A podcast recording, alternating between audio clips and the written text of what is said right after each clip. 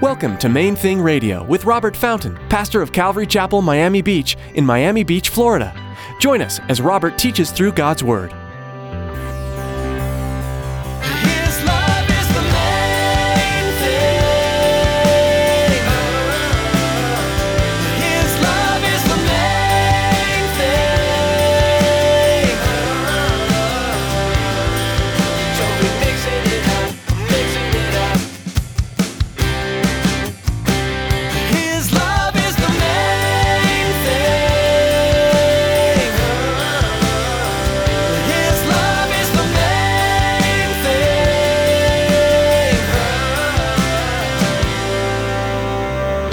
We all know the story about King Solomon. He didn't ask God for money and power and all these things. You know, when he prayed, when he first became king, he asked God for wisdom.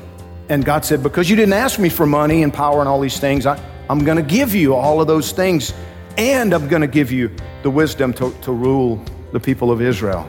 But did you realize that what Solomon actually prayed for was a willing heart? That's what he actually prayed for.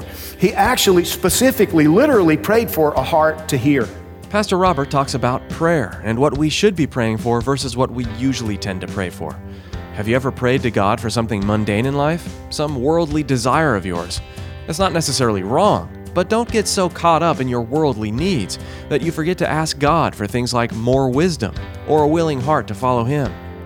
Stick around after today's message from Pastor Robert. I have quite a bit of information that I'd like to share with you: our web address, podcast subscription information, and our contact information. Now here's Pastor Robert in the book of Hebrews chapter 9 and Exodus chapter 35 with today's edition of Main Thing Radio. His love is the main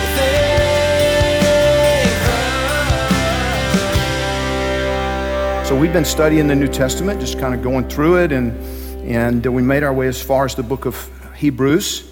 A couple of weeks ago, last week I didn't teach, Pastor JP did, but we left off there at the end of chapter 8, you know, in Hebrews chapter 8, toward the end he tells us, or actually more like the beginning of chapter 8, he tells us that the main point of the discussion in the book of Hebrews is the new covenant.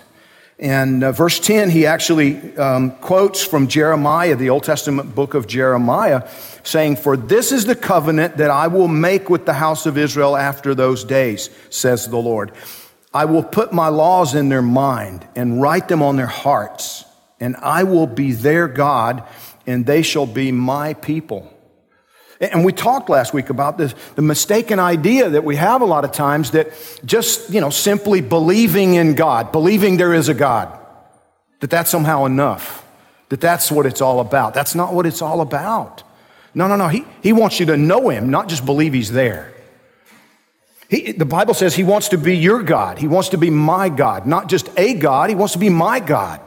What does that mean exactly? What's the difference? Well, He wants to be God of my life. And, you know, I mean, I realized after growing up in church and then, you know, at the age of 24, I was confronted with the reality. Actually, it happened before that, but I kind of came to terms with it at the age of 24 that, okay, I believe He's there, but He's not in control of my life. He's not God of my life. No, I was God of my life. Everything was about what I wanted and what I thought would work and what I, you know, my plans and my preparation and my agenda and all of these things. And I was just kind of hoping that He would help me with those things and bless me with those things. And I woke up to the reality that no. He wants to be my God, and He wants me to be His child, His people. He wants our hearts to be in harmony with His heart. And today, as we move into chapter 9, that discussion kind of continues. Look at it with me, Hebrews 9:1. And by the way, this is going to take us to Exodus chapter 35. So if you wanted to, you know, put your finger back in that Old Testament book of Exodus there at chapter 35, we'll get there in a minute. But Hebrews 9:1 says, "Then indeed, even the first covenant had ordinances of divine service and the earthly sanctuary. For a tabernacle was prepared. The first part, in which was the lampstand, the table, and the showbread, which is called the sanctuary, and behind the second veil, the part of the tabernacle, which is called the holiest of all, the holy of holies. which had the golden censer and the ark of the covenant overlaid on all sides with gold, in which were the golden pot that had the manna, Aaron's rod that budded, and the tablets of the covenant. And above it were the cherubim of glory overshadowing the mercy seat. Of these things we cannot now speak in detail. Now, stop right there at the end of verse 5. We can't really talk about all this in detail right now either. You know, we're not going to be able to dig in and really talk about all these things. But there are a couple of things that today I do want us to talk about. You know, the Bible speaks to us. The Old Testament, you know, has a good deal to say about this tabernacle, the tent of meeting. It was just a tent. That's what it was.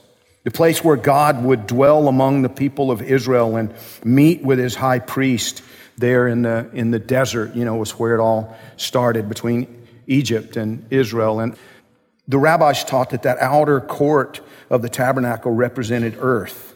And then the Holy of Holies, that inner sanctuary, represented heaven.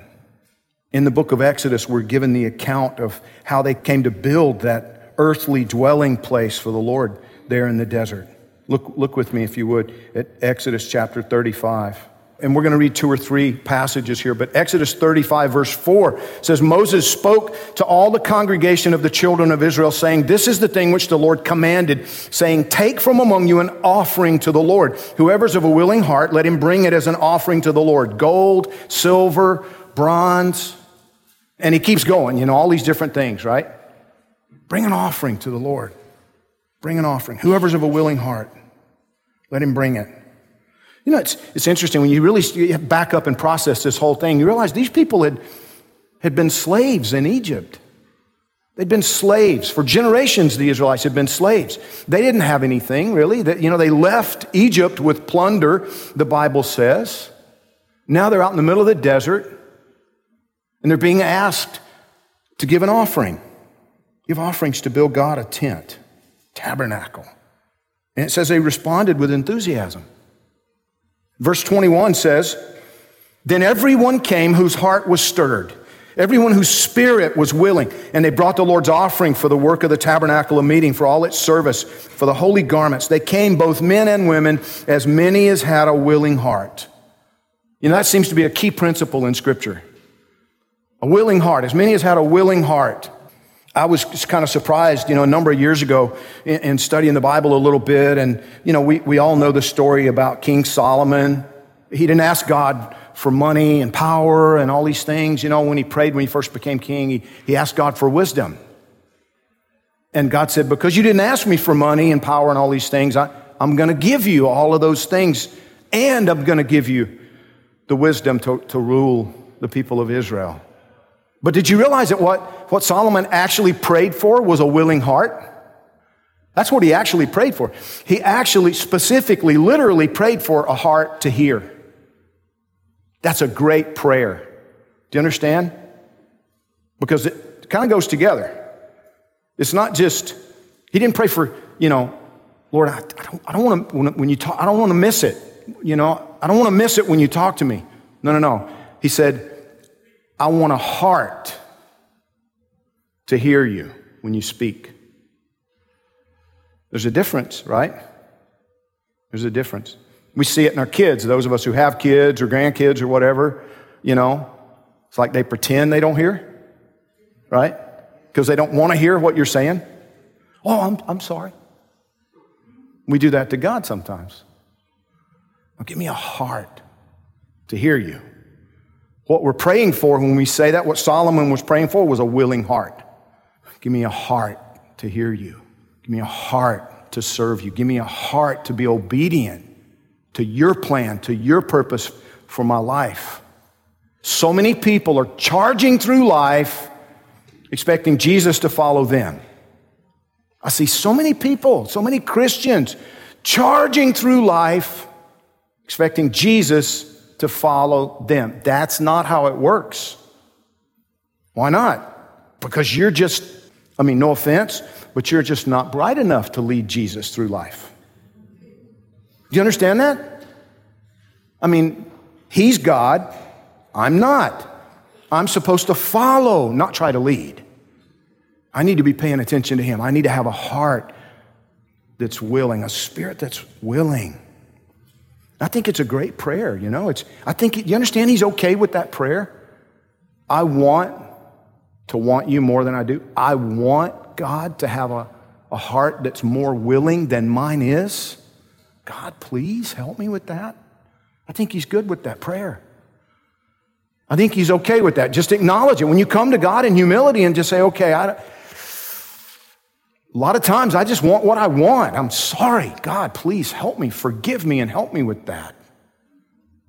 I think he delights in a prayer that will acknowledge that we're stubborn and obstinate and foolish. But when we pretend we got it figured out, okay. But when you ask him, he'll give you a heart that wants to please him.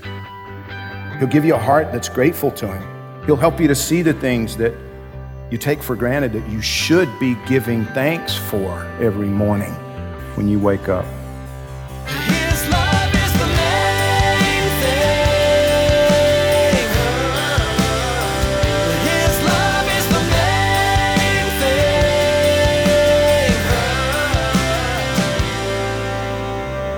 thing. The book of Hebrews contains a unique passage that is many times referred to as the Hall of Faith. This section gives us a synopsis of people who followed their Creator without knowing the end result, or with having each step laid out for them. It wasn't easy, and these icons of trust were definitely not without flaw. God used them, though, to accomplish great things in their time, and to set in motion pockets of kingdom work that would continue to change lives for countless generations to come. Did you know that you too can be counted in God's Hall of Faith? Today, you can choose to place Jesus first in your life, even if you don't know where the road is leading. Faith isn't easy, but Jesus is the greatest guide.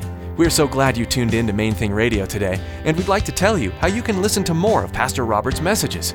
Here's Tracy to share how you can subscribe to our podcast. Life these days moves fast. From one appointment to the next, most of us race through our days with blinding speed. Those in-between moments are great opportunities to connect with God. Subscribe to the Main Thing Radio podcast to enjoy messages like you heard today, anytime, anywhere. Simply log on to mainthingradio.com and click on the podcast button. Thanks, Tracy, and thank you for listening to today's edition of Main Thing Radio.